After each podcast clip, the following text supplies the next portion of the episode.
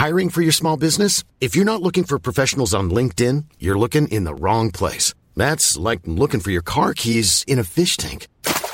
LinkedIn helps you hire professionals you can't find anywhere else, even those who aren't actively searching for a new job but might be open to the perfect role. In a given month, over 70% of LinkedIn users don't even visit other leading job sites. So start looking in the right place. With LinkedIn, you can hire professionals like a professional. Post your free job on linkedin.com slash people today.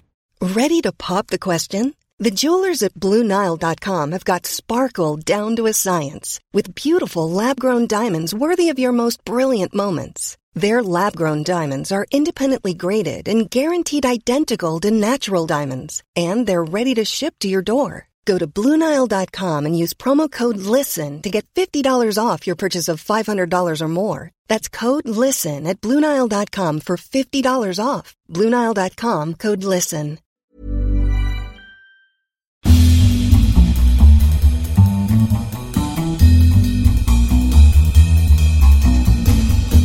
Hello again, my friend. Man, you are looking good today. How the hell have you been?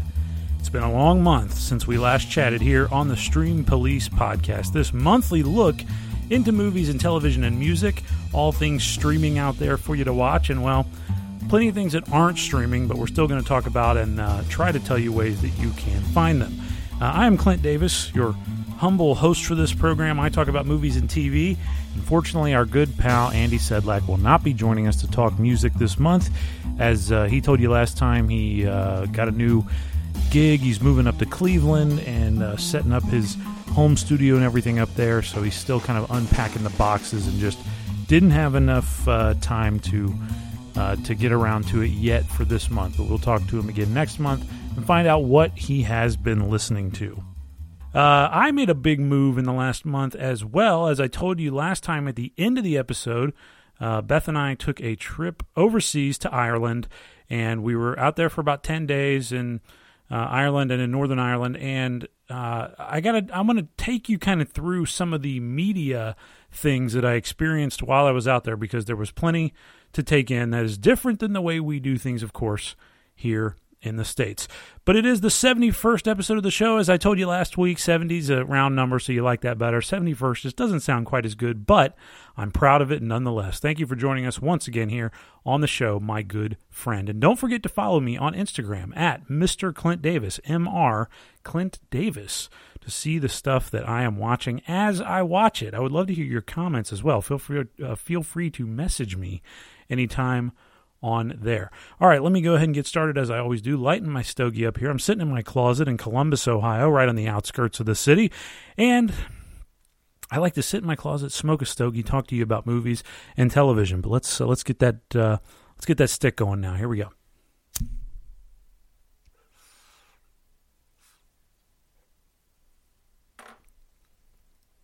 All right, are we good? I'm good. You good? All right, we're good. Before I get into some of the things that I saw in Ireland uh, that I think you're going to be very interested in, let's go ahead and get going as we always do with a look back through the history of television in a, a segment that we fondly refer to as the greatest TV show theme song of all time this week. We've been doing it for 43 shows now. This is our 44th entry into the canon of greatest TV show theme songs. And you know what? In all those 43 past editions, we have never done a certain genre, a genre of TV that has had some of the greatest, most instantly recognizable theme songs in TV history. That would be the game show genre. Can you believe that we've never done a game show? 43 great theme songs from television history. I guarantee you, if I asked you, name like your 10, you know, favorite TV theme songs, at least there would probably be a game show in there. Like everyone loves the theme songs from Jeopardy and from Wheel of Fortune. And I mean, there's just been so many of them over the years, and they're always kind of bouncy and hummable. And, and they're just, there's a lot of great game show theme songs. Price is Right, great theme song there. That's on the short list as well. But we're finally going to do a game show on this uh, segment today. So we're going to end that dry run of no game shows on this segment. So for this week's theme, we're going with a song that has been around since the early 1980s. And I guarantee that if you've ever heard this song even once, like if you used to watch Game Show Network, or maybe you watched this show when it was first on, or you've watched the iteration that's still on today, you are going to instantly remember this song and be singing along with it right now. It is the theme song from CBS's The $25,000 Pyramid.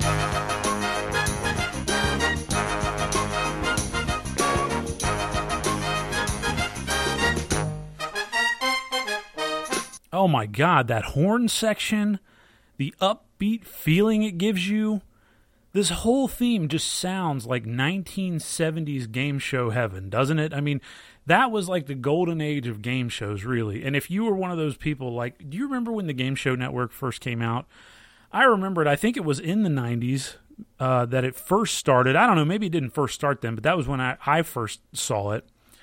And we used to go over to uh, my grandparents' house, and they had satellite TV. We didn't um, because they lived out in the country. So they had satellite TV, and they got the Game Show Network. I would never seen the Game Show Network because you couldn't get it on regular TV. So I was like, "What is this?" And it was my stepdad's mom and dad who used to watch the Game Show Network all the time, and so I would see all these old game shows on there and I heard all these great theme songs because they all had these great theme songs. And they had these cool premises, and it was just kind of fun to watch them. I mean, these are just fun shows to waste your time uh, watching. But twenty five thousand dollar pyramid, that's just one of those themes that I just never got out of my head. And this show had a bunch of iterations over the years. It actually debuted in 1973 on CBS as the ten thousand dollar pyramid. So in 1973, ten thousand bucks, a lot more appealing than if they did that show today. Dick Clark was the host. It had a different theme song actually, which I listened to to see if maybe it rivaled this one, but it didn't. So I, I'm going. I'm not going with that original theme song. So the show was an instant hit, and they would rename it the twenty thousand dollar pyramid in 1976. So they doubled the money of the contestants uh, because it was just so popular. It then went off the air in 1980, but people wanted it to come back, so it returned to CBS as a daytime series in 1982 under the title The $25,000 Pyramid, still with Dick Clark as the host, but with this brand new badass theme song introducing the new version of the show to everyone.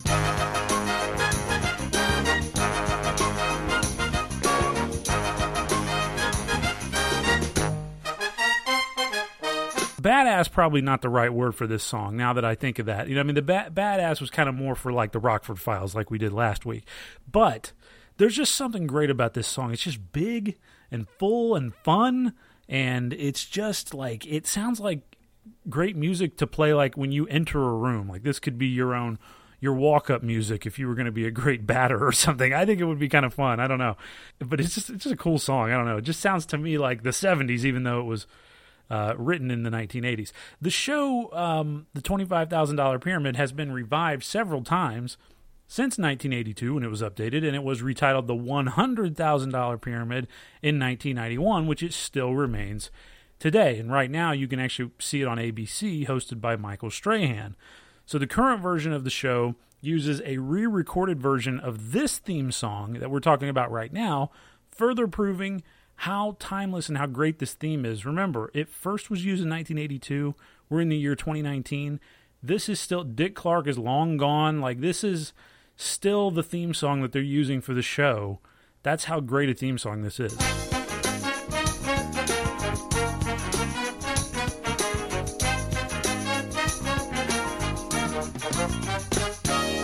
So, this song was written by a composer named Bob Cobert. And he wrote a bunch of TV music back in his day, just like all the composers that we talk about on this segment usually do. Usually they're they're just great veterans of writing TV music. You know, it doesn't come out of nowhere that you can come up with a great TV theme song usually. So he became a big name for doing the music for the blockbuster 1983 miniseries The Winds of War, which obviously came out just a year after he would have done this theme song. I still need to see that miniseries by the way, The Winds of War. I've never seen that one. That's been on my list for a while. But anyway, Bob Cobert wrote the music for a bunch of like old, you know, beloved kind of cult dark series like Kolchak the Night Stalker, uh, which is where David Chase used to write, I believe. That's kind of where he got his start. And Dark Shadows, which is a classic, uh, you know, gothic soap opera. He did some music for those shows, but he also did some really memorable game show theme songs in addition to doing the $25,000 pyramid. So Bob Cobert also did the theme song to, to Tell the Truth, another one that I would consider one of the best theme songs ever. He did the theme song for Password. Uh, both of those were in the 1960s uh, as well. So before he ended up getting this gig to do the pyramid. So when he did get the job, he was already a veteran of game show themes, and I think it shows because this is just a masterpiece.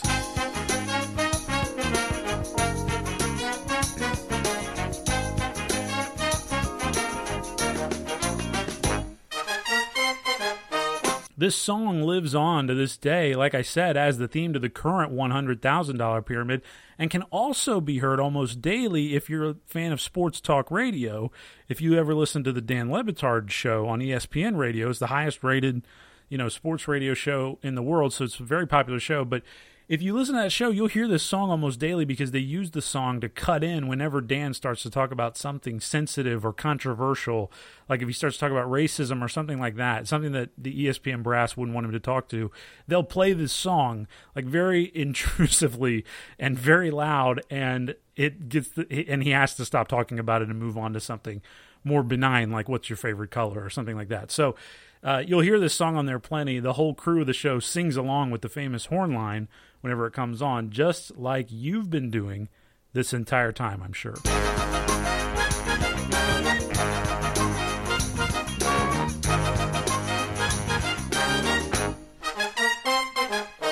It's the first game show theme that we have ever inducted into the canon, but it will certainly not be the last. I'll tell you that much, my friend. The 1982 opening theme song for the $25,000 Pyramid. That's our pick for the greatest TV show theme song of all time this week.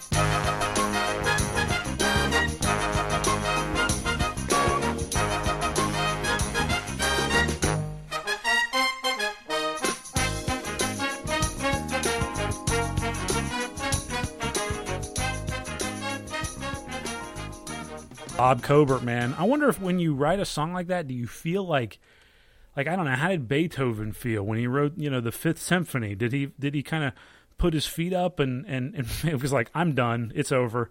Uh, I mean that's that's kind of the way I imagine Bob Cobert had to feel when he wrote the twenty five thousand dollar pyramid theme song. I mean hell, I'd put it right up there with Beethoven. Come on. All right, so as I said last time uh, we spoke, I was going to be taking a trip.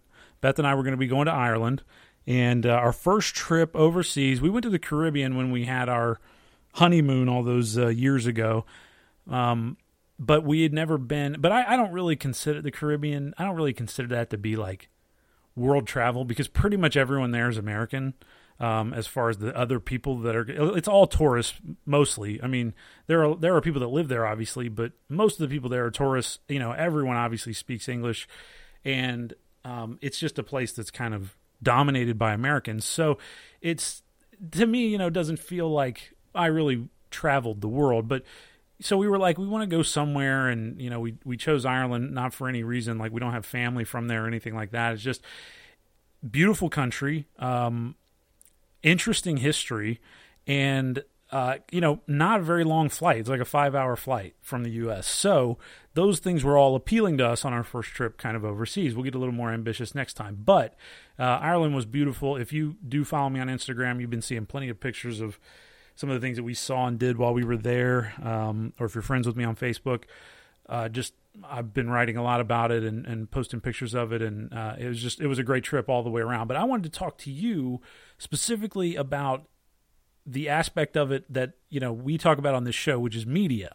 So things are dif- different in Ireland and, and over in any overseas country, things are going to be different than the way they are in the United States, especially when it comes to their media. So, first thing I noticed, we're on the plane trip over there, and the airline we flew on was this airline called Aer Lingus, and it was it's like the official airline of Ireland. I don't know if it's like run by their government or w- what the deal is, but it's like described as their official airline. So Anyway, we're on the plane. Very nice plane, nice flight, whatever. They give us little headphones to watch movies with, and all the movies are free and all that stuff. So I decided to watch the movie Sideways. I hadn't seen it in a while. I forgot how much I love that movie. Really funny. I, I used to like that movie a lot. I still do. Uh, but I'd just forgotten how much I like that movie, and it just is one of those that two hours will just zoom by, and you know you've kind of uh, you just kind of get lost in it. It's just a really great, funny movie.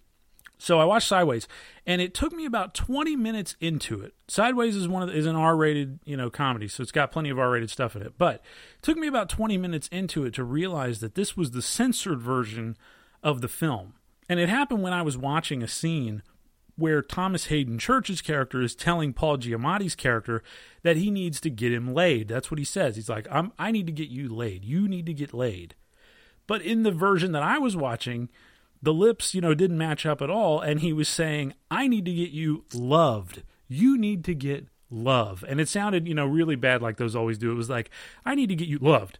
You need to get love and it was you know really and i was like oh my god i'm watching this censored version of this movie i didn't realize that and so for the rest of the movie you know i was painfully it was painfully obvious but it was still you know great just it's it's a cool movie if you've never seen it anyway and if you like road movies especially buddy buddy films um, really cool and it'll make you just want to drink wine all the time. That's basically all that movie will make you want to do.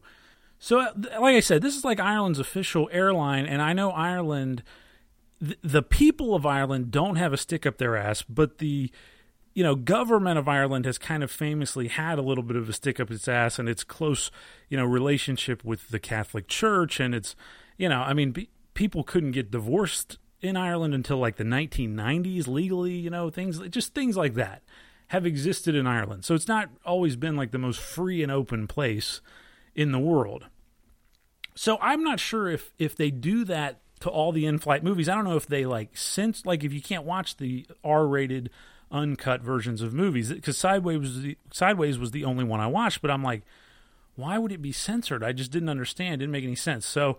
Uh, I, again, I don't know if that's something they do to all of them, but it was something that happened with the movie I was watching, and I was kind of surprised by that. Another one of the movies that you could have watched was The Big Lebowski, and I ended up being kind of um, upset that I didn't watch it because I wanted to see if the greatest example of TV censorship for a movie ever was used when uh, on TV viewings of The Big Lebowski. If you've ever seen one, you know they turn this line. This is what happens when you fuck a stranger in the ass, Larry. Into this line. See what happens when you find a stranger in the Alps?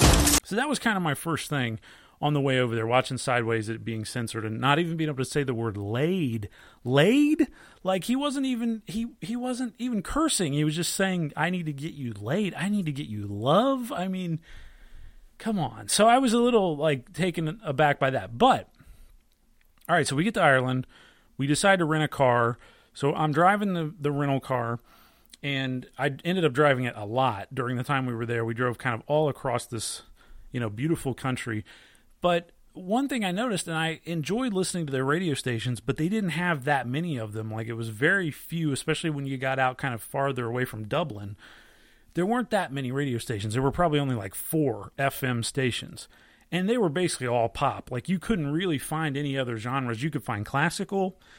You could find one sometimes that was playing like Irish traditional kind of music. So I'm sure there's definitely people that are that you know want to listen to that probably older people, I'm imagining, in Ireland. But then the other stations were just pop stations, pretty much. Like, and there was one like classic rock kind of deal. It was like 80s rock, American stuff. But I didn't hear like a country station, which I was surprised not to hear because I know that music is popular there. American country music and Irish country music as well. They have their own kind of country uh, music, but I didn't find a station that played it. So I don't know. That, but it was, and there were a lot of talk stations as well. But so on their pop radio stations, and we were listening to like BBC Radio One, which was one of the big ones that we would get everywhere. Um, and there was another one I can't remember the name of it. It was an Irish station that broadcast out of Dublin, but it was a pop top forty kind of station. So, you know, they were playing all the stuff you would expect, and their DJs were good. But then, at the top of every hour, they would do like a serious news break for like five minutes and this was on all the stations that I listened to pop, top 40 stations, everything that I heard. An, a hard news break at the top of the hour that went on for like four or five minutes. And I was just taken aback because they were really good news breaks. Like it was good information. It wasn't, um, and it was, you know, a mix of different types of stories sports, entertainment, hard news, you know, politics stuff, whatever talking about Brexit and things like that, obviously, local news. But I was just like, this is a top 40 radio station. I could not imagine a news break happening on a top 40 radio station in the United States. People would go nuts. Like, a program director would never let that happen. Um, and it would turn off probably so many listeners to have that in the middle of while you're listening to, you know, like Ed Sheeran and Taylor Swift, to have it all of a sudden go to, let's do five minutes of news. But I really liked it. I was like, man, these people are you know, more informed, I guess. I mean, even if you're just listening to what's usually considered the most vapid kind of radio station that you can listen to, um, you're going to hear the news stories that you kind of need to know about. And I just thought that was crazy. I hadn't um, I'd ever heard really anything like that in the United States on specifically a top 40 radio station. It's just not something you would hear today. So I was kind of proud of uh, Ireland in that way for for uh, doing their radio stations that way. I think they're doing their the listeners a service. And they did have commercials still. It wasn't like a public radio station. It was uh, just part of their programming. They had news breaks at the top of every hour, which again, I was surprised by. Anyone who's worked in radio, I know Andy will probably be surprised to hear that as well. I mean, it's just one of those things you can't really imagine. All right, but let's get to television in Ireland. So we get to Dublin. Um, you know, we're just dead ass tired pretty much, you know, every night from walking all over this city and do, seeing so many things, doing so many things, drinking plenty of beer. And so we're really tired. So we ended up going to bed pretty early every night because the bars over there, like all of them close at 11, 11.30. On the weekends, they'll be open until midnight, but you're not, you don't, bars aren't open until 2 a.m. over there. So everyone kind of wraps things up early when you're in um, Ireland. And we did the same thing. We were going to we were going back to the hotel and, and kind of going to bed like 10, 11 o'clock. I think we did it at nine a couple times, and we would kind of lay there and watch TV. But it was fun because I was enjoying watching you know the different TV channels that I would never get to see over here. So we had all the classics like BBC One and Two. Um, we had you know Channel Four and all the the kind of extra channels that go along with Channel 4, and we had their little, like their versions of PBS kind of stations uh, for Ireland specifically. People were speaking Irish and um, on some of those channels, and so that was pretty cool. Uh, but we found a certain show that just captivated us the entire time we were there. It was on Channel 4, and it was a show, ladies and gentlemen, called Naked Attraction and it came on one night just happened to be in bed flipping through channels. I knew channel 4 because i've watched shows like the in-betweeners which I've, i think i've talked about on this before. The in-betweeners to me is like one of the funniest shows i've ever seen. And i know channel 4 kind of has a reputation as being like the hipper version of bbc in ireland and in the united kingdom. Um, that you know p- kind of younger people watch it. It's a little bit more edgy content than is on BBC, and uh, which BBC has a reputation of being kind of for old people to watch. Like it would be like CBS compared to Channel 4 being kind of more like an FX or an HBO or something like that. So we were watching Channel 4. Naked Attraction comes on. And this was when I was really, you know, introduced to how liberal they are in Europe with nudity on television. Because, like I said, the show's called Naked Attraction. Premise of the show is we get a single person who has signed up to be on this show and what they are they get to do is they get to pick from i can't remember if it's five or six five or six suitors men or women depending on you know what they like. There were you know women who picked women there were men who picked men there were men picking women women picking men whatever. There would be you know five or six of them in these colorful boxes and they would be fully naked and the box would kind of lift up and so you would at, at first just see like everything below the waist. All right. And then it would, and then the contestant would cut a person. Then it would raise up a little more, and you'd see the chest area and everything below the waist. And then they would cut somebody from that. So it was all based on like specifically how their naked body looks to me. And then it would raise up, and you would hear their voice and then you'd pick kind of based on that and you would see their face and you'd pick based on that and then it would finally like you you would uh, be told who they are what their job was where they lived and you would pick kind of the, between the final two based on knowing a little bit more about them so the whole idea of it was like what is attractive to you and you're going to see them naked right away. So a lot of the pressure is off of being on the date. And the person who is picking also had to get fully nude when they when it came down to the final round and they had to pick between the final two. So all three of them are just standing there fully nude. And this show is 100% uncensored. So everything again, this is this show I looked into a little bit more. It airs in the safe harbor hours, which are like after 10 o'clock. So that's why sometimes in America, even you can have shows that air after 10 that use words that you would never hear on shows that aired before 10 o'clock. And you're like, oh, how are they able to get away with saying that? Because it's a safe harbor thing, and, and the FCC doesn't, they relax the rules when it, you know, is, is late at night. So, but this is like extremely relaxed because obviously you're talking about fully nude close ups on like penises and close-ups on vulvas and close-ups on breasts and you know and on their ass and everything else. Like really close-up stuff. This is an hour-long show so you get a lot of looks at all these naked people. And beth and i just had so much fun watching this show and kind of being like well who would you pick who do you like out of these and and like you know disagreeing with the contestant or agreeing with them and you know, we, we got really into it. We thought it was really fun to watch. It was just a fun show to watch. So every time it was on, we must have we watched four episodes of it in the 10 days we were there. And that was just from being lucky to catch them on TV. We didn't have them on, you know, DVR or anything like that. It was just like we were we'd be uh, in the hotel at night we'd be like, "Is Naked Attraction on? We got to find it." And so we saw like four episodes. Uh, but the show's been on for several years. Like I said, I looked into it a little bit. It's it's pretty popular uh, in the UK. Uh, it has, you know, drawn a little bit of controversy, of course, from the usual kind of prudish groups that would never allow something like that to air in America. But it's basically like, did you ever see Naked and Afraid?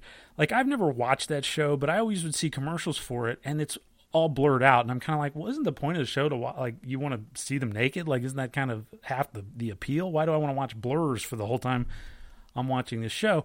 And it's like that, but if it aired in Britain, they would really, or in Ireland, they would really show everything, and it just makes the whole thing even more interesting, and it makes it more comfortable to talk about and look at, and more natural. So it was just fun, man. I just couldn't believe it. I'm watching this dating show where everyone's just absolutely naked and they're just talking about nudity and they're talking about you know various sizes of different things and this was like a very body positive show it had all kinds of different body types it wasn't the usual people you see on a reality dating show in America where everyone's like really good looking, really skinny.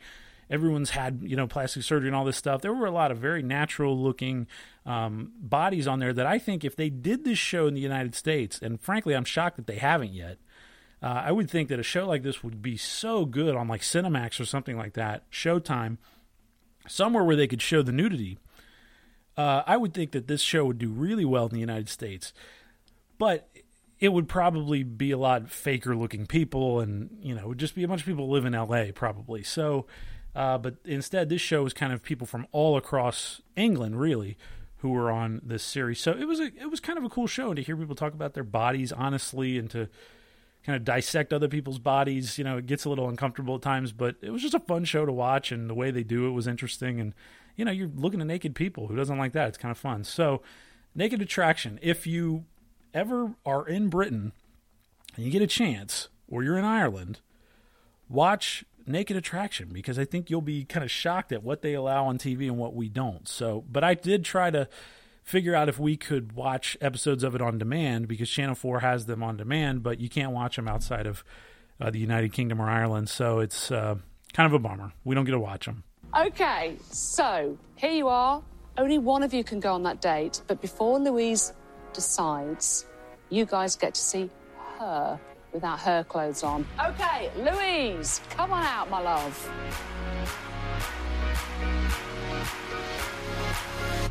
How do you feel about the fact that she's got pubic hair? Are you, are you okay with that? Yeah, I'm fine with that as long as it's not crazy bush, which it's not, so. you can manage with, with the uncrazy bush. Mark, are, are, you all right with, with pubic hair? Because you don't see it often these days. No, um, everything's all in uh, portion. Got no qualms. No qualms. I've got no qualms. What do you like about your body? Um, I quite like my lower legs. I think they've got quite a nice shape to them, and I think my boobs have quite a nice size. Yeah. Yeah. Very perfect in every way. Oh, thank you. but European television and specifically British television, which is most of the stuff we were watching was British TV. It wasn't Irish TV, not a lot of it anyway. Most of it was British TV. You think of British TV, you usually, I think, have a kind of a uh, idea in your head about it being a little, um, I don't know, intellectual. Stuffy is probably not the right word, but you know that those are the kind of things you usually think of. I think you think a lot of those detective procedurals you think of the, the stoicism, you think of like maybe, um, you know, shows like BBC Sherlock and stuff like that. Those are the kind of things that I typically think of when I think of British TV. But I have to say, they have a lot of trashy TV over there as well. Bunch of like celebrity reality shows. And it's a bunch of celebrities that you and I don't know, obviously, because they're, you know, British celebrities and they're like minor celebrities. It's like when we do celebrity reality shows and you're lucky if you've heard of two or three of the people. But they had a bunch of them. Like I just kept seeing ads for like celebs on the farm, and it was like who can be the best farmer out of these celebrities. Or there's a show called Celebs Go Dating, I think was what it was called, and they it's like celebrities doing having a first date and dating someone and eh, you know and so there's a lot of this kind of lazy stuff but there were some really kind of interesting reality shows on there as well there was one that took place in a sex clinic. And it was a real sex clinic, and they had these three trained doctors, you know, in sex. They were like very young and kind of hip doctors, so it wasn't like you know like the old white guy in a lab coat. Three of these doctors, and they would have real people come in. They would talk about whatever's been going on in their sex life, um, of various ages, and why they were coming into the clinic. And um, you know, I mean, it was brave for these people to go on this show and kind of talk about this stuff and they would you know say that i think maybe i have an std i'm not sure or i might have you know gotten one because i was careless in this way. And they would give them a test and they would reveal the results. And but it wasn't like a Maury kind of thing where the audience is there and everyone's like oohing and eyeing. It was you know private in a doctor's office but there's a camera there and everyone's very open about their sex lives and the dangers of it and also the great things about it and so it was just kind of a cool show and it was again the kind of thing that i wouldn't imagine being on American TV, except for maybe on like MTV late at night back in the day. It made me think of like Loveline. It made me think kind of of that uh, back in the day on on MTV with Dr. Drew and, and Adam Carolla. That was a classic when I was growing up. I remember watching Loveline, and I had never heard anyone talk about sex openly and and talk about it not as a scary thing, but as just a thing that's fun, but also can be dangerous if you're not doing it the right way. Uh, that was the big show for me it was Loveline. Uh, but this show kind of blew me away as well because it was just educational, informative, entertaining, and very honest. And uh, I was I was impressed by it. It was a cool show. Uh, but there was also one that caught our attention called Gogglebox, and this is a show that I cannot believe has not been replicated in the United States because it would have to be so easy and cheap to make, and it's thoroughly entertaining. Um, and it's really kind of just fun to watch. So anyway, Gogglebox is this show, terrible name for a show, but it's a it's a TV show where they set up cameras like in there's like six or seven different couples, families across Britain who get a camera put in their living room kind of right in front of them as they watch like the big TV shows of the week that are on. And then this show is just basically them watching the show making their comments. They show you the clips from the show yourself and then they give you kind of their reaction. And these people are you know funny.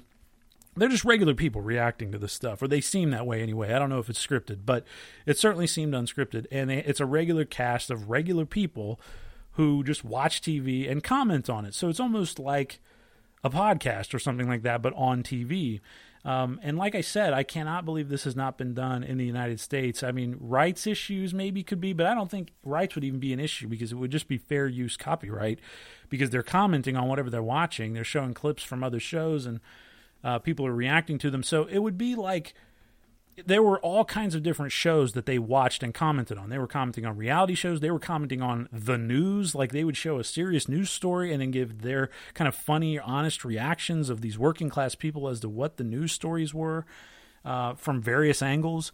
And they were watching scripted shows. So, I mean, it would be like if Gogglebox existed in, in the United States, you'd have a clip from like you know, Sunday night football. And you'd have these guys talking about what they saw on Sunday Night Football, what was stupid, and then it would go from that. It's a half hour show, so then it, they'd do that for like four or five minutes, and then they'd go to some big news story of the of the week, and they'd show like a CNN clip, and then they'd have people talking about it, and then they'd go from that to like a, a couple watching American Idol or something like that, and making a comment on that, and they'd go from that, and they would have a, a, couple watching Stranger Things or something like that, and they would make comments on that. So it's really just a show that could exist anywhere, easily, easily done, cheaply done, entertaining, um, and also is acts as advertisement for the shows that are put on it, and shows you kind of the big moments of the week. So I'm shocked that this show has not been done in the United States yet. They even had a celebrity version of it where they had like D-list celebrities again watching TV, watching shows and uh, having uh, their comments on stuff. So they had a celebrity version and a regular version, but I liked the regular version better. The people were just funnier. But yeah, we, we liked that one too. That was good. It was again, it was called Gogglebox. So there were some shows that really impressed me with just how different they are from what we usually see on television and what you may usually think of when you think of European TV. Um, but these were entertaining television shows. I didn't watch Celebrities on the Farm and I didn't watch Celebrities Go Dating. Those sounded really stupid to me. But Naked Attraction and the Sex Clinic show and Gogglebox, I was totally into them. I'd watch them if I lived in uh, the UK. I think I would uh, I would definitely check them out, or if I lived in Ireland. So, anyway, that was kind of uh, our trip in media. Those were the things that we watched, things we listened to. Uh, that I was like, man, I got to tell my friends at the Stream Police podcast about this. And in a little bit, I'll talk about a movie that I saw while we were over there. Of course, we had to go see a movie check out a little Irish theater, and uh, I'll talk about that. Watching a movie about the United States with an Irish audience uh, and hearing their reactions to how ridiculous we are over here. We'll talk about that in uh, a little bit. Ready to pop the question? The jewelers at BlueNile.com have got sparkle down to a science with beautiful lab grown diamonds worthy of your most brilliant moments. Their lab grown diamonds are independently graded and guaranteed identical to natural diamonds, and they're ready to ship to your door. Go to Bluenile.com and use promo code LISTEN to get $50 off your purchase of $500 or more. That's code LISTEN at Bluenile.com for $50 off. Bluenile.com code LISTEN. Many of us have those stubborn pounds that seem impossible to lose, no matter how good we eat or how hard we work out. My solution is PlushCare PlushCare is a leading telehealth provider with doctors who are there for you day and night to partner with you in your weight loss journey. They can prescribe FDA-approved weight loss medications like Wegovy and Zepbound for those who qualify. Plus, they accept most insurance plans. To get started, visit plushcare.com slash weight loss. That's plushcare.com slash weight loss. So, like I said, I am not uh, passing it over to Andy because he is away this month, but fear not. I'm still going to give you five songs to add to your playlist because it is the never ending perfect playlist. You can find the whole thing on Spotify. If you just search Stream Police, uh, you can find it. It should be the first thing that comes up. The Stream Police Podcast Five Songs playlist is actually what the full name of it is on Spotify, but you can just search uh, Stream Police Podcast and it should be the uh, only thing that comes up for you, I'm guessing. So, anyway, let me add my five songs to the list. Hopefully, uh, Andy will approve. But if he doesn't, hey, tough, man. So, first, I'm going to give you a song from one of the best albums in recent memory, Channel Orange from Frank Ocean. This uh, that record is full of great cuts. You can just pick any one you want and uh, and, and let it ride. But uh, one of my absolute favorites from that album, and one of my favorite songs in recent memory, also, is this song. It's called "Sweet Life." Sweet Life.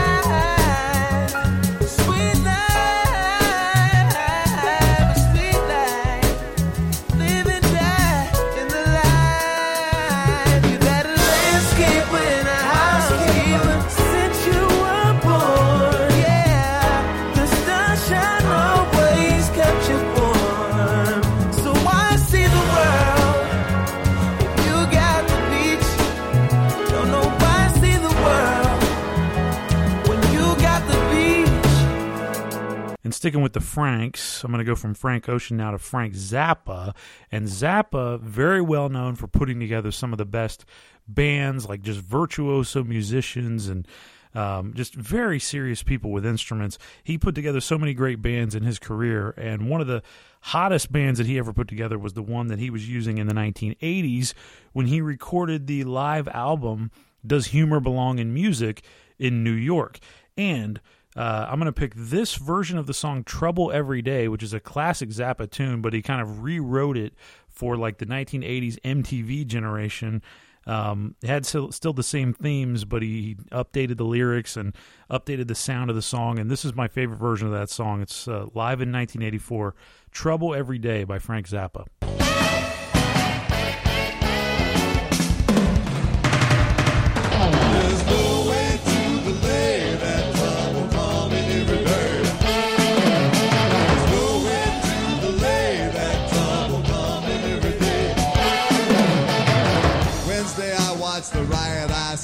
Those cops out on the street. I watched them throwing rocks and stuff and choking in the heat. Let's go over to country music. I'm going to give you one from Sammy Kershaw, one of the most hillbilly songs of all time Queen of My Double Wide Trailer. Well, a few nights later, I run into her with some stranger on a park bench. She said he rebuilds engines and his name is Earl. Charlie Daniels of the torque wrench. I whispered, honey, let's just go on home and have some onion rings and watch TV. And as I walked her to the truck, Earl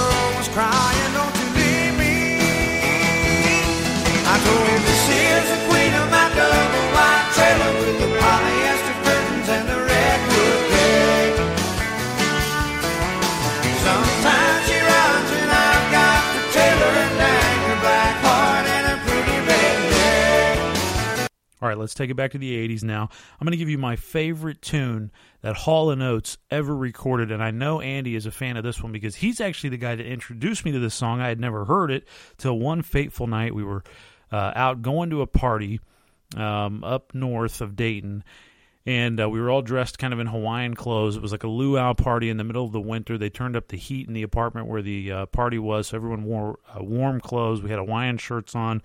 Uh, we had some beers ready to go, and um, this song came on on his radio, and uh, he cranked it up, and it's just one of those moments of listening to a song that you know it's just etched into your memory. And I still love this song every time it comes on. I crank it up. It's one of the ultimate nighttime jams. It's "Adult Education" by Hall and Oates. don't know about how to with the student body. And the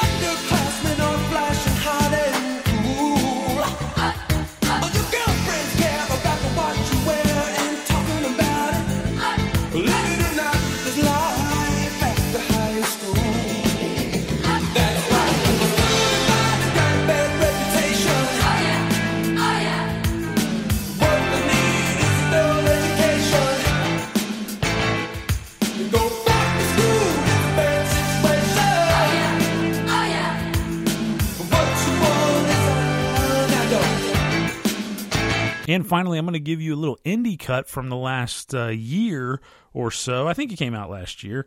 Uh, might have been this year, actually. Anyway, the band is called Snail Mail, and I've really gotten into this band uh, in the last few months. I just love everything I've heard by them. The uh, lead songwriter and guitar player and singer in the band is this uh, young woman, really young woman. She was like writing songs in high school and then uh, got a record deal and um, you know had been kind of an independent musician when she was in high school. But now I think she's 18 or 19 years old and is like just this master in the studio and this really sharp songwriter and. Uh, I love pretty much everything I've heard by them, but this song "Heat Wave" really blew me away. I just uh, the longing in her voice is just one of those things that is just kind of like painful to listen to, but beautiful. And she, th- this band really rocks, man. She's really cool. So Snail Mail, anyway, the song is called Heat Wave.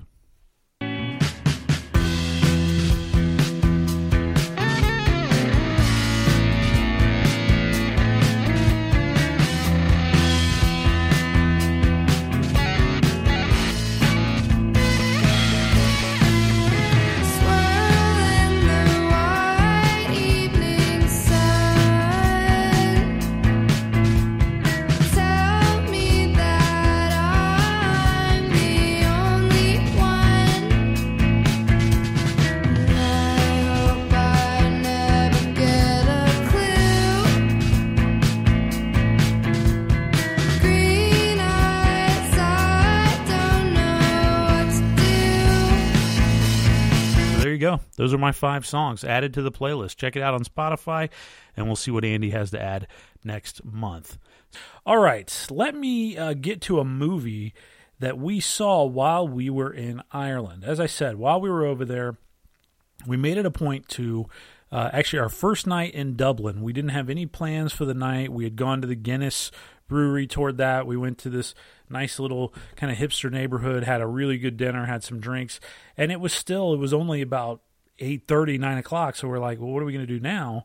So we looked at there was actually an art theater, an art house theater, really close uh, to where we were having our drinks, and it was like you know just a little bit of a walk over there. And so we checked the show times and there happened to be a documentary showing that both beth and i thought sounded really interesting. So it was like why not? Let's go to uh, check out a little movie theater while we're over here and go see uh, a good looking documentary. So the movie which is in theaters right now is called hail satan and it actually has a question mark at the end of it so it's actually like hail satan i guess is how you would say the title but anyway i'm just going to call it hail satan no question mark and what this is about Great title, first off, and a great cover as well. A great poster, which was like this, you know, really kind of eerie looking goat head uh, on, uh, I think it was the Statue of Liberty, on the Statue of Liberty's face.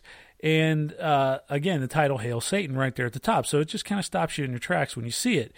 And so, this movie is about essentially the First Amendment, and it's about America's freedom of religion and why that is such an important thing that has been ignored in recent years by, curiously enough, religious people. Religious people are the ones that have kind of taken advantage of the freedom of religion and have kind of, you know, used it. Uh, the Christian right, especially, you'll see in this movie, have used it to kind of shove religion down people's throats when the whole point of the United States is that you know you're supposed to be able to get away from religion. I mean, these guys didn't want a, a church to run the state. So that's you know why that was the first thing they put in there, and you know I mean none of the founding fathers weren't particularly religious guys. They just weren't, especially guys like Thomas Jefferson and Ben Franklin. They really weren't these big religious guys. Even George Washington wasn't. So it's uh, you know become a myth over the years that these guys were these religious guys that they made us say uh, in God we trust and all that when that was stuff that actually didn't come out until the 1950s uh, and be put on our money and the Pledge of Allegiance and they added the one nation under God part again that was in the 1950s so these are all things that you you learn when you're watching this movie. These are things I already knew um, and you may have already known but these are things that are will be in the movie. So if you need kind of a refresher on where the just over the top religious nonsense in the United States has come from, it came from really the 1950s and 60s, the Cold War, the fear of communism, the fear of the godless Russians. Uh, it did not come from the 1770s when the founding fathers were laying out the framework of the uh, the you know kind of rules and laws that we still live by to this day, for better or worse. So Hail Satan goes into that. That's the bit, the point of the movie. It's a big, you know, huge topic to kind of take on in a 90 minute documentary that is a little bit funny in its execution. But what the movie focuses on is it talks about the rise of Satanism as a religion in the United States and the various kind of ways that Satanism has been attacked and the people who have run it and the kind of what Satanism really is. And what you find out in this movie is that Satanists are not like they don't actually worship Satan. Like they're they pretty much all of them are atheists. So all of them think that religion in general is not real and is stupid. And the only reason that they called it, you know, Satanism was really to kind of rile people up and also because they just needed something, you know, that they could kind of point to, to to say that this was what we're worshiping. But they really weren't worshiping Satan. It was just um, a counterculture kind of thing. And Satan is, you know, cool, and he's obviously the antithesis of all the other religions and what they try to preach as good and uh, you know Satan is the opposite of that, so they wanted to be the opposite of that. So that's the point of it. So you really learn a lot about the the movement that that is Satanism, that was Satanism, and it is something that still exists to this day. And what these people really are are like true believers in the First Amendment. They what they exist to basically do is challenge states who try to enact laws that have to do with religion, where making it um, to where kids have to pray in a classroom. Uh, or things like putting the Ten Commandments on your capitol grounds and paying for that with taxpayer money. Things that obviously fly in the face of the First Amendment. Like, you can't do that. That's the whole point of the separation of church and state. You can't have the Ten Commandments hanging outside of, uh, you know, a courthouse or a place that's a public law building or a public, you know, a public building, I should say, just any kind of public building because it's supposed to be a place where all people feel welcome. And if you're not a Christian, then you don't feel welcome when you see a big list of rules that say things like, you know, you can't take the Lord's name in vain. What does that even mean if you don't believe in God? I mean, that doesn't mean anything. So it's just stupid to even see it. Um, and it's kind of, it, it just makes you mad, really, because it's like, well, I mean, who are the people that believe this? I mean, that's great for them, but you know, I mean, if I want to see this kind of stuff, like that's the kind of things that they do in fundamentalist uh, Muslim countries, and those are the kind of things that that people on the religious right want to do here, and they think it's okay here, but they think it's stupid when you know people that are, are Muslims do it. So it's just, it, it's really you know it's stupid when anyone does it when they try to force it on anyone else. So, like I said, this movie's all about the First Amendment. It's all about the freedom of religion, freedom from religion, freedom of religion, no matter what it is you're believing in. Um, and it's all about Satanism and what it really is. And this movie shows you that really, if you are someone that believes in the Constitution, if you believe in freedom of speech and stuff like that, you have a lot in common with these people who identify as Satanists. And what their kind of tenets of their religion are, uh, you know, are like believing facts only and things that can be proven and not trying to bend facts to fit what you believe. It's basically the point of it is it doesn't matter what you believe, it only matters what's true. That's kind of the main tenet of being a Satanist. And I mean, who could disagree with that? Like what's um what's bad about that? There's nothing bad about that at all. It's it's kind of it could be scary, I guess, to consider throwing blind belief out and only going with what can be proven that could be kind of a frightening idea for some people, I guess. But who can really disagree with it at this point in human society? I mean, after uh, all the problems that just blind belief in anything have caused us over the years. So I, really enjoyed this documentary. I thought it was um, really funny. I thought it was very educational, informative, entertaining. Uh, the people that they interviewed were very uh, authoritative and also were interesting people, entertaining people that I hadn't really heard of. Um, but yeah, I mean, it's just all about basically the separation of church and state and how important that is in the framework of the United States. I mean, people want to defend the Second Amendment as much as they possibly can, but those are the same people that have no problem with the Ten Commandments being posted outside of a public building when that directly violates the First Amendment, which I think we could all agree is more important one than the Second Amendment is. I mean, uh, if you're not first, you're last, right? I mean, that's what Ricky Bobby taught me. So, anyway, funny movie, interesting movie. If you are interested in this kind of subject at all, I urge you to see it. If you're interested in American history uh, and current American history and where these myths about America being a Christian nation, when in fact it was totally not that. Like it, the whole point of it was that it was not a Christian nation; it was a nation free of the shackles of some certain church running the place.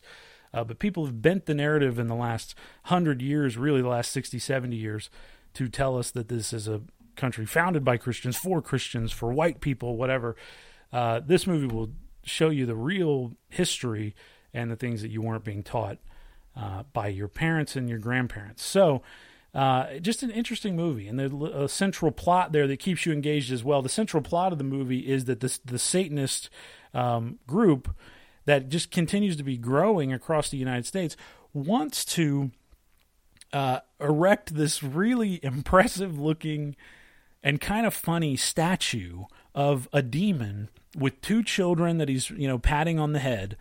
Um, they want to erect that at any state capitals where the Ten Commandments are erected, and so that's the way they're able to get these kind of um, ordinances to put up a Ten Commandment statue. That's how they're able to get them thrown out because they're like, well, if you put that up, you have to put ours up because you know you can't show favoritism to one religion and not to other ones. So if you're going to put that one up, that's fine. Put you got to put ours up as well. But the whole point of it obviously is they don't want their statue up and they don't want the other one up. The the only reason they're even putting their statue there is just to show you how hypocritical it is to put a statue of the Ten Commandments up. So it's really just all funny. And if you like rebellion, and if you like you know people who just kind of fly in the face of authority, then I think you will enjoy this movie, and part of you will uh, certainly empathize with them and what they're trying to do. I got to tell you, you know, watching this movie in a foreign theater, so the the whole movie's about the United States and our own battles with freedom of religion and freedom uh, and the, the state not endorsing any religion. It was a little embarrassing to watch this in a room full of European people and full of Irish people because they were all laughing like the whole time at just how stupid the American lawmakers sounded that the movie you know had in it and just how ridiculous they sounded and so it was again it's kind of embarrassing because we're probably the only Americans that happened to be in the theater. There were only like 20 some people in the theater probably that night.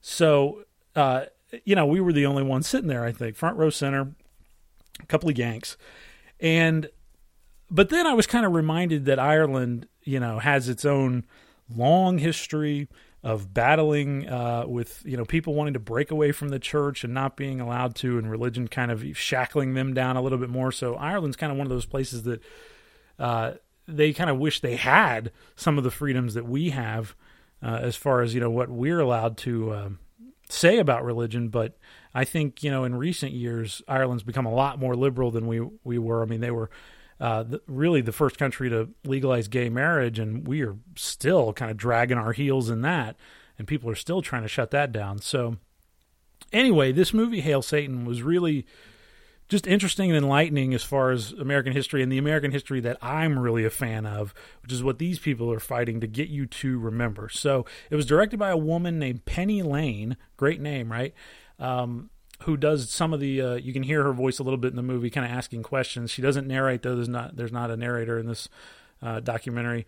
It's very straightforward and is just a, a, fun watch and an enlightening watch as well that i think a lot of people need to see to remember what makes america so great like what the promise of it is and what the ori- original promise of it was that we've kind of gotten away from over the years. So, Hail Satan with a question mark. It is in theaters right now and should be streaming very soon, I have to imagine. So, check it out at a little art house theater near you because I doubt it's going to be showing in any of the big multiplexes near where. Just always been an extremely curious person.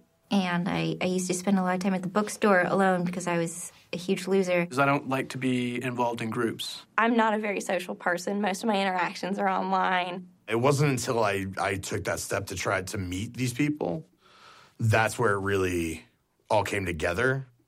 And I was terrified that I was just going to meet a bunch of people that were like, all right, so we're going to meet up at the church, we'll hand out spray paint cans, and we'll kick over some graves. And everyone was amazing. I came from a very like conservatively religious background. I was very much a devout Christian growing up. You could almost say a zealot. I've taught Bible school in our church. I've taught Sunday school in our church. And at the age of 13, I was called to be a deacon. The day that I graduated confirmation, you know, we're sitting in church and, you know, we're supposed to feel the Holy Spirit come in. And I'm just like, okay.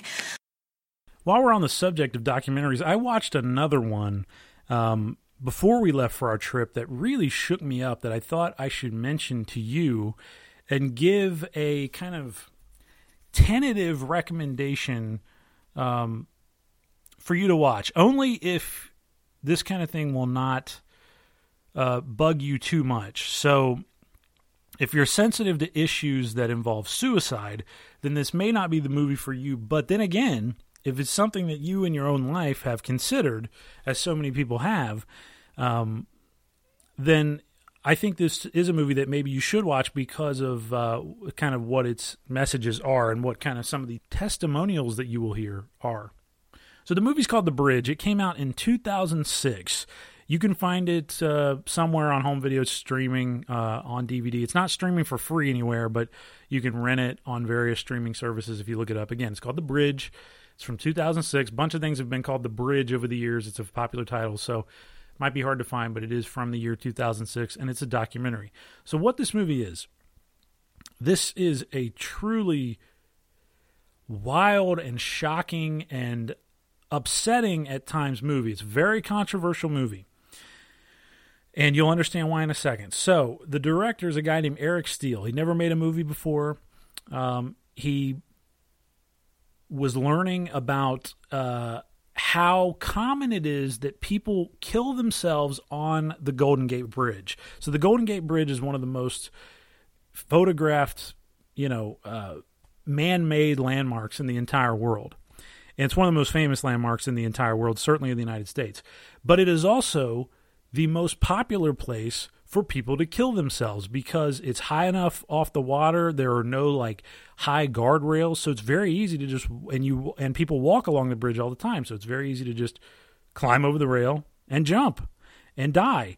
So people like it, it's like a weekly thing that people kill themselves there. Like there's a, a dozens of people kill themselves every year on the Golden Gate Bridge. So Eric Steel was fascinated by this was kind of surprised by this. So what he did was he got uh, some camera equipment, these really long zoom lenses, um, and he hired some young, you know, people interested in filmmaking, students and stuff like that, to help him by setting up cameras on each side of the Golden Gate Bridge, two cameras, and sitting there all day for an entire year with the camera trained on the one spot where you can climb over and kind of jump off.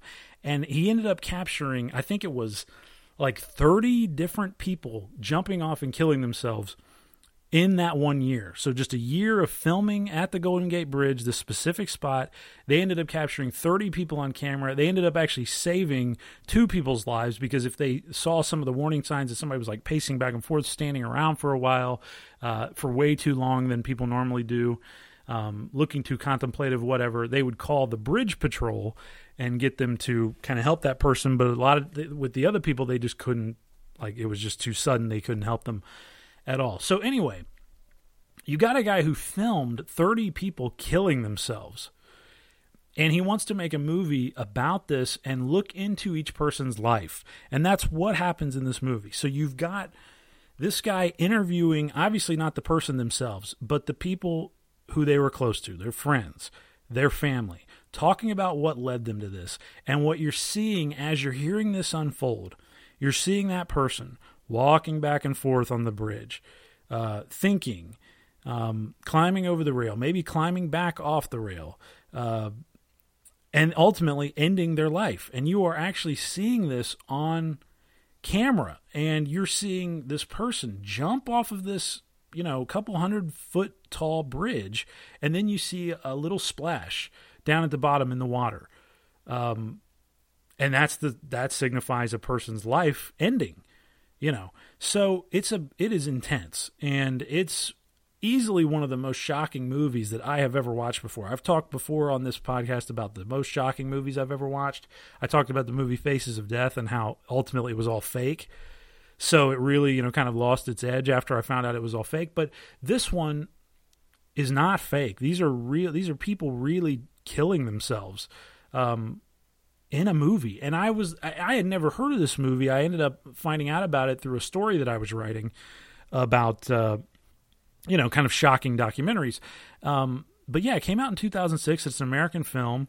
And it's very controversial because people were very divided. Like, it, if you look at the critical consensus on it, it's a split pretty much 50 50 of some filmmakers thought it was so powerful, so unsettling, and so important as far as its subject matter because it really gets into why did these people do it? Like what led this person to do it? And i'm actually seeing them do it and it really puts a face to suicide instead of just reading the numbers which don't mean a whole lot to you.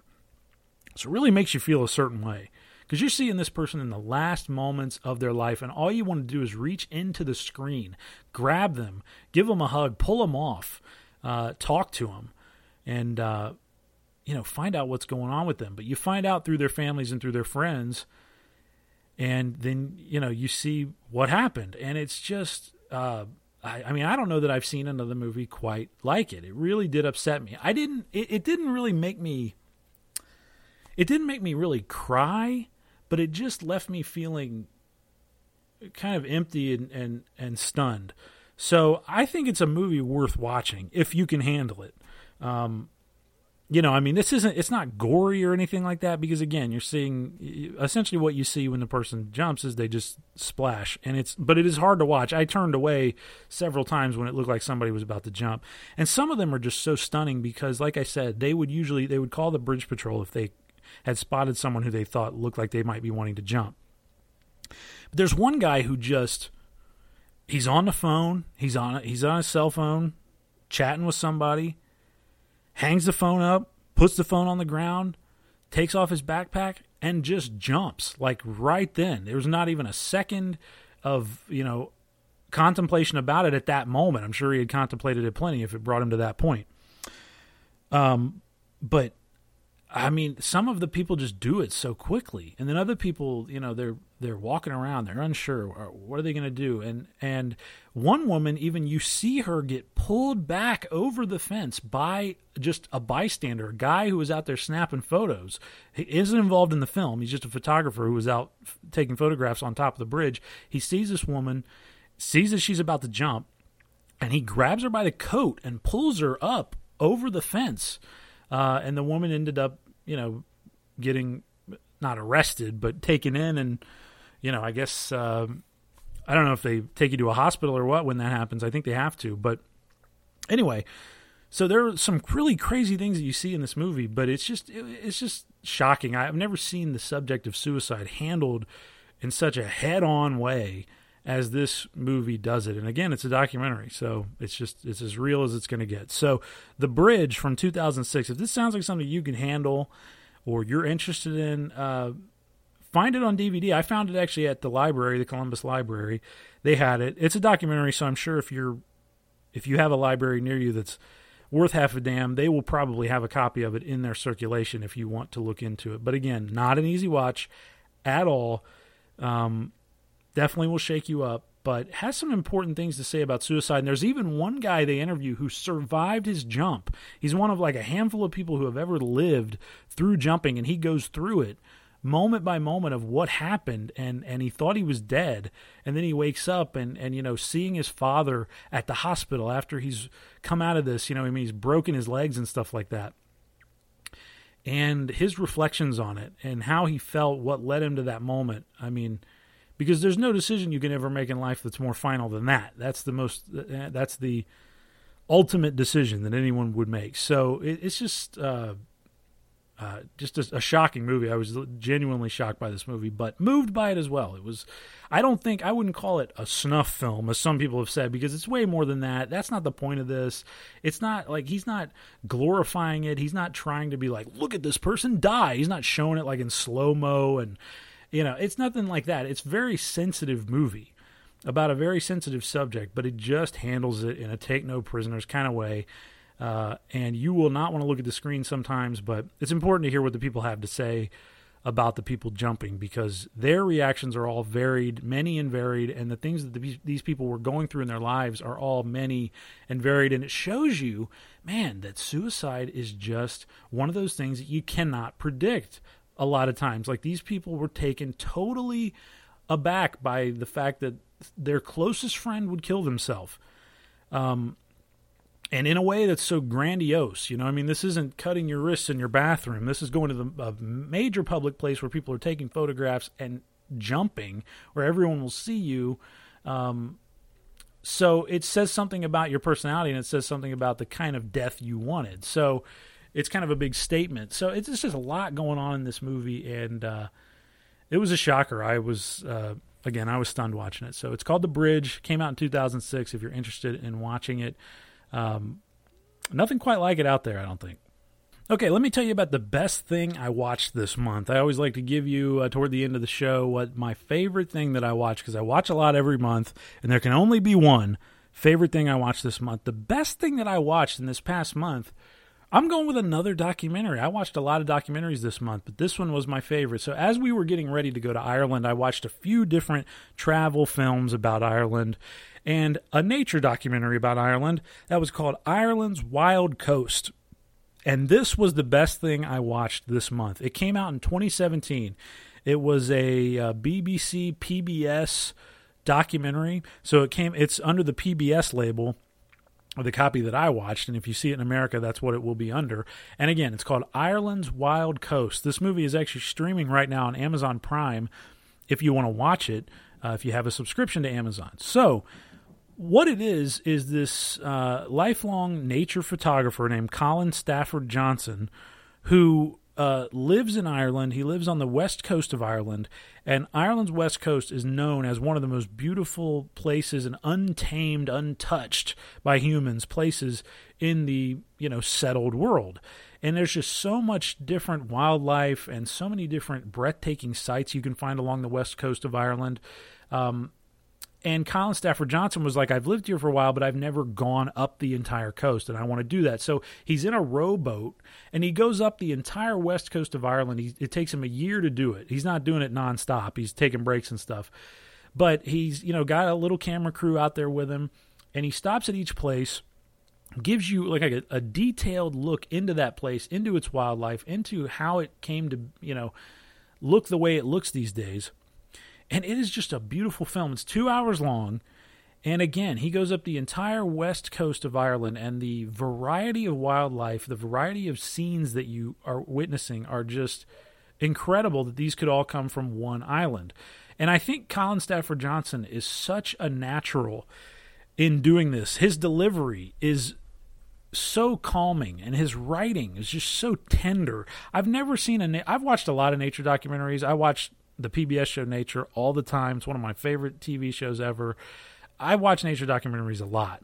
And I love all the uh, you know David Attenborough ones. They're great. Attenborough's the king. Nobody will ever touch him. But I think Colin Stafford Johnson is a really good person who could take up the mantle from Attenborough when Attenborough uh, at some point dies. I mean, he's just going to. It's going to happen. He's been doing these nature films for about fifty years, but uh, I think you know he might maybe he'll live forever. But anyway, Stafford Johnson is really good and so just calming.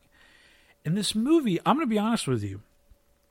Ireland's Wild Coast moved me to tears more than once. I legitimately had tears in my eyes watching this nature documentary. I, it happens sometimes, but nature documentaries a lot of times are so like hardcore because you know nature is fucking hardcore, man. It is not for the faint of heart. It's not what Disney makes it look like. Like animals are just brutal to each other, and all they care about is propagating their species and eating. That's all they care about. Don't care about anything else. They will eat anything that gets in their way or run it off a cliff or whatever. Like they're just they're focused strictly on survival.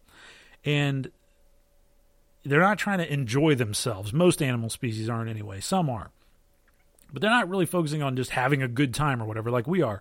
So, but this movie was so tender. Some of the things that he talks about and shows, and his genuine love of nature came through so much that I had tears in my eyes more than once uh, watching this film. I just thought it was beautiful. The the photography is breathtaking.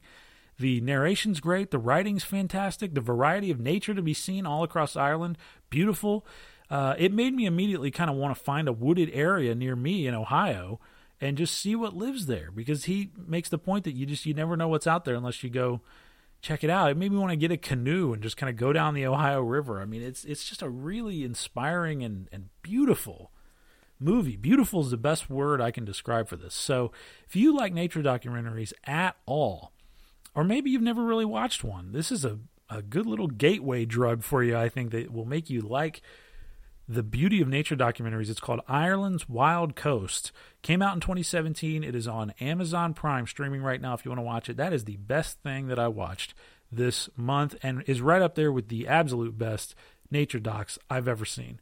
So uh, you definitely owe yourself to go see this one. And that voice. It's telling the other males to stay away. Don't mess with me.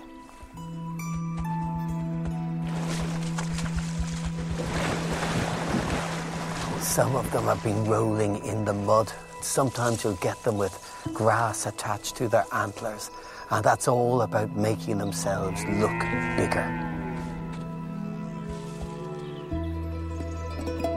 The only thing that these guys have on their mind right now is fatherhood.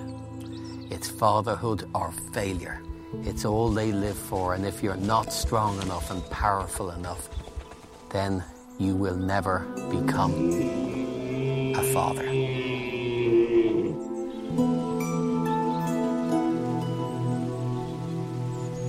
All right, finally, other movies now streaming right now on Netflix and Amazon. I always like to give you something funny and something serious on both Netflix and Amazon. It's new for the uh, month that we're talking about. And uh, I got to say, the pickings were a little bit uh, slim this time for both of them, but I'm going to give you four movies that I actually enjoyed a lot. Uh, first time I saw them, and I've seen uh, three of these multiple times now, and I've enjoyed them every time I've watched them. So, Something funny on Netflix. First off, from 2008, it's Adam Sandler's You Don't Mess with the Zohan. And this movie looks, if you watch the trailer, it looks like the dumbest shit you have ever heard of. Uh, it's about a guy who named Zohan who was in the Israeli army who was like the ultimate badass, just could kill anyone, you know, could take on a whole. He's like he's like Bruce Willis if Bruce Willis was, you know, from Israel, and just a total badass. But his real dream is that he wants to be a hairdresser, and so he comes to the United States and and uh, becomes a hairdresser. So it's a totally just goofy premise, but the movie is really done well. It's got really some sharp little political jokes in it, uncommon for an Adam Sandler movie, and it's really really funny in some parts. I remember seeing this in theaters and dying, and that was at the point I was in 2008. I was way beyond the point of just loving Adam Sandler movies. Uh, but to me, this is probably like his last really good comedy. So it's on Netflix right now. You don't mess with the Zohan. I'm not saying it's going to change your life. I mean, it's not going to be like the funniest movie you've ever seen, but pretty good one, Little Jim from from Sandler that does have some really funny mo- moments in it that I still quote to this day. Also on Netflix, something serious for you. 2003's Mystic River. I've probably recommended this one before. Um, it kind of rotates through the streaming services, but this one just blows me away every time. Might be Clint Eastwood's finest moment as a director, which is really saying something. And this to me is the best of all those Boston movies. Like you've got The Departed and you've got Gone Baby Gone. Um, there were a bunch of great Boston movies. Good Will Hunting. Uh, but to me, Mystic River is the best of all of them, and it was the kind of the first of those. Not it wasn't before Good Will Hunting, but of those kind of dramas set, the crime dramas set in Boston. Uh, the Town was another good one. They're all good, but Mystic River is phenomenal. It's it'll put you on your ass, and it has some of the best acting. Sean Penn, to me, it's the best performance Sean Penn ever gave. Kevin Bacon's fantastic in it. Laurence Fishburne, Tim Robbins is uh, incredible in it. The, the whole cast is is amazing. So and it's got one of the ultimate gut punch endings that you will ever see in a movie. So Mystic, Mystic River, if you've never sat through it, give it a watch because it's an unforgettable movie. Uh, should have won Best Picture, and it is on uh, Netflix right now. Actually, I don't think it should have because I think it was up against The Return of the King. So I can't take I can't take it away from Return of the King, but Mystic River is a great great film. All right, and on Amazon Prime right now, something funny for you. There really weren't any good new comedies. So, what I'm going to give you in the something funny category is 1997's The Fifth Element, because this movie does have some funny stuff in it. It's really just a sci fi action movie, but it's definitely got some funny stuff in it. Gary Oldman as the villain, so over the top. He makes you laugh. Um, Chris Tucker's really funny in it. Uh, even Bruce Willis is pretty funny in this one. Um, and uh, I just, I love this movie. I think it's one of the best sci-fi movies of all time. Really, it's and it's certainly the sci-fi action. There's, there's almost nothing like it. It's it's totally original in pretty much everything that it does. So I really like the Fifth Element. If you like sci-fi at all and you've never seen it, give it a watch. I think you'll really, really like it. It's just a cool movie that you'll never forget. And something serious for you on Amazon uh, Prime right now Mission Impossible Fallout. I uh, picked this as one of my top five favorite movies of 2018. So last year it was on my list of the five best movies of the year, and I stand by that. I've watched it again since, and it was only better. I think it's the best of all the Mission Impossible movies, and I think all of them, except for part two, are really good, if not great. So, yes, I think Mission Impossible Fallout is the best of all of them, and you can check it out right now on Amazon uh, Prime, streaming for you. It's intense, man. It's one of those white knuckle movies, and Tom Cruise does some of the best work of his entire career, especially as an action star. Uh, in this one, so I cannot recommend it anymore. All right, that's going to do it for the Stream Police podcast. Thanks for hanging out with us, my friend. We'll talk to you again in a month. Uh, again, I'm Clint Davis. You can find me on Instagram at Mr. Clint Davis. Same on Twitter as well, Mr. Clint Davis. You can write me at theclintdavis at gmail.com. T H E Clint Davis at Gmail. talk to you guys next time. Until then, stream on.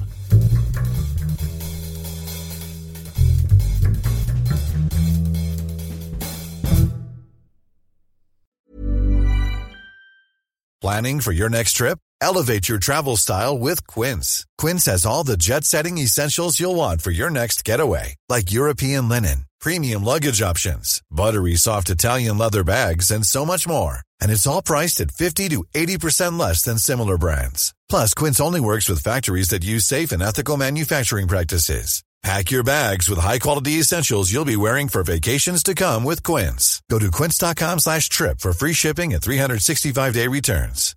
Imagine the softest sheets you've ever felt. Now imagine them getting even softer over time. That's what you'll feel with Boll and Branch's organic cotton sheets. In a recent customer survey, 96% replied that Bowl and Branch sheets get softer with every wash. Start getting your best night's sleep in these sheets that get softer and softer for years to come. Try their sheets with a 30-night guarantee. Plus, get 15% off your first order at bollandbranch.com. Code BUTTERY. Exclusions apply. See site for details.